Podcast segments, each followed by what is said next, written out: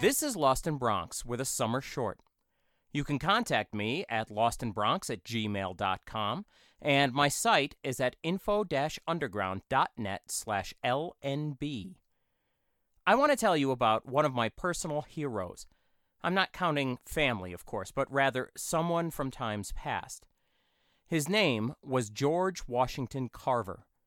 Born into slavery in the 1800s, he rose to become a world class biologist and one of the most important scientists in American history.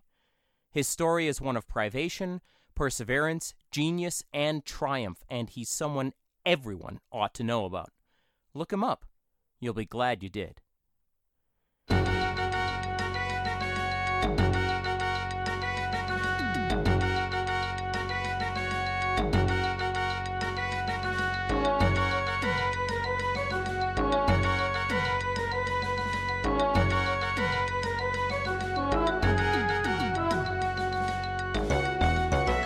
Thank you for listening to Hacker Public Radio.